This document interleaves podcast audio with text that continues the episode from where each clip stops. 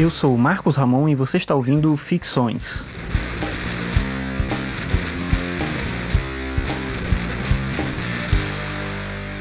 No episódio de hoje eu falo sobre heterônimos.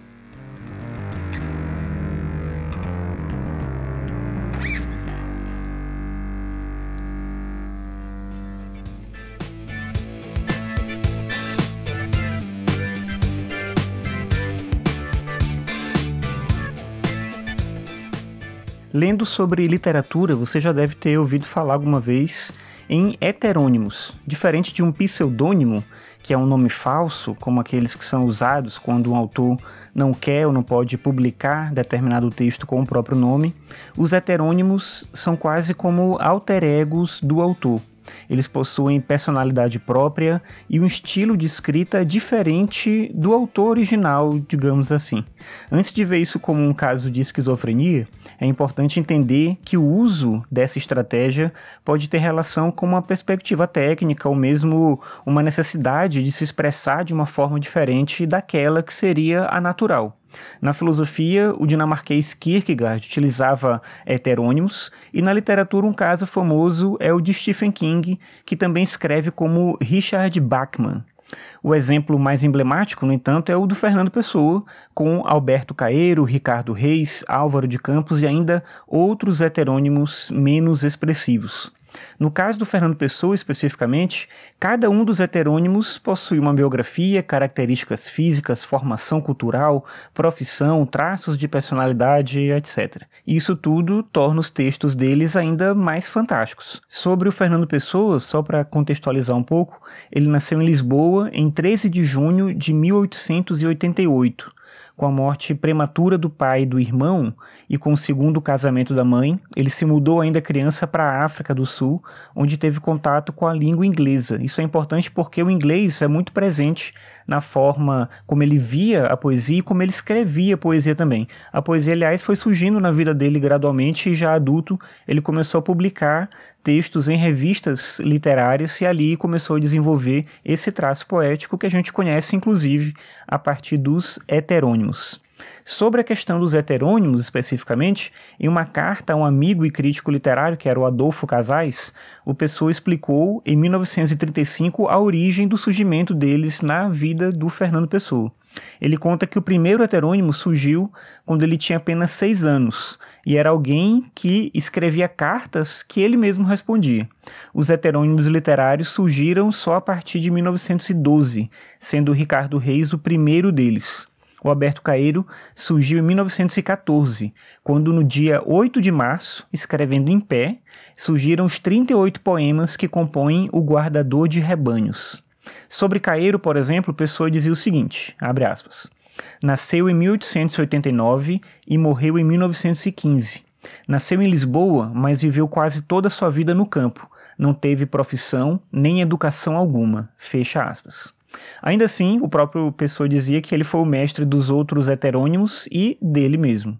Eu decidi trazer aqui um trecho de um poema do Alberto Caeiro que abre com o verso Há metafísica bastante em não pensar em nada. Abre aspas. A metafísica bastante é não pensar em nada. O que penso eu do mundo? Sei lá o que penso do mundo. Se eu adoecesse, pensaria nisso. Que ideia tenho eu das coisas? Que opinião tenho sobre as causas e os efeitos? Que tenho eu meditado sobre Deus e a alma e sobre a criação do mundo? Não sei. Para mim, pensar nisso é fechar os olhos e não pensar. É correr as cortinas da minha janela mas ela não tem cortinas. O mistério das coisas, sei lá o que é mistério. O único mistério é haver quem pense no mistério. Quem está ao sol e fecha os olhos, começa a não saber o que é o sol e a pensar muitas coisas cheias de calor, mas abre os olhos e vê o sol e já não pode pensar em nada, porque a luz do sol vale mais que os pensamentos de todos os filósofos e de todos os poetas. A luz do sol não sabe o que faz, e por isso não erra, e é comum e boa. Fecha aspas. O Alberto Caeiro, como dá para ver nesse trecho que eu li aqui para você, tem uma perspectiva pagã, panteísta. Para ele, não pensar sobre as coisas é a melhor forma de viver, porque as coisas são elas mesmas e não as ideias que temos delas. É o contrário da filosofia ultra-racional que surge com os gregos, nos afastando das sensações, da natureza e transformando tudo em conceito e abstração. E esse é só um exemplo da força dos textos do Fernando Pessoa através das personalidades dos seus heterônimos.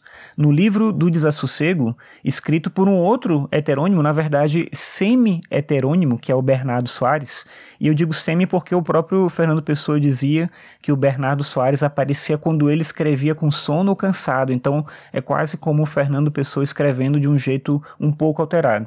Mas enfim, como escreveu o Bernardo Soares, abre aspas criei em mim várias personalidades. Crio personalidades constantemente. Cada sonho meu é imediatamente, logo ao aparecer sonhado, encarnado numa outra pessoa, que passa a sonhá-lo e eu não. Para criar, destruí-me. Tanto me exteriorizei dentro de mim, que dentro de mim não existo senão exteriormente. Sou a cena viva onde passam vários atores representando várias peças. Fecha aspas. Eu acho essa uma explicação muito boa dele mesmo sobre essa perspectiva de um autor que escreve como outros autores.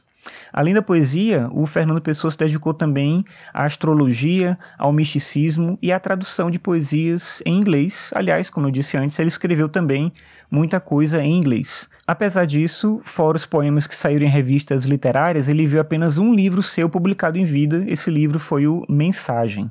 Fernando Pessoa morreu em 30 de novembro de 1935, dois dias depois de ter sido internado por conta de uma crise de cólica hepática.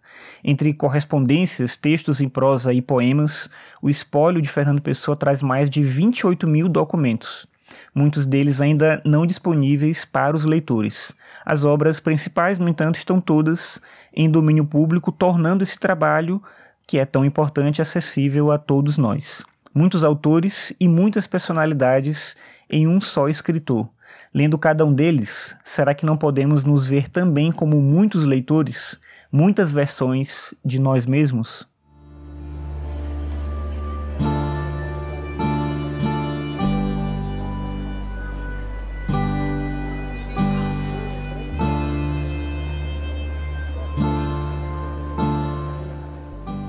Obrigado por ouvir esse episódio aqui do Ficções. Se você me acompanha há algum tempo, você sabe que a ideia era manter um episódio por dia durante um ano inteiro. Isso não vai acontecer e eu expliquei um pouco os motivos lá no Twitter do podcast, que é o podcastficções. Você pode ir lá, tem uma postagem fixa onde eu explico essa questão. Mas se você acompanha aqui o podcast, eu agradeço você por você estar aqui. Peço que você compartilhe os episódios com outras pessoas, assim mais gente fica conhecendo o podcast, que não vai acabar, só vai ficar num ritmo um pouco mais lento, sem uma periodicidade definida. Mas é isso. Obrigado mais uma vez pela sua audiência e até a próxima.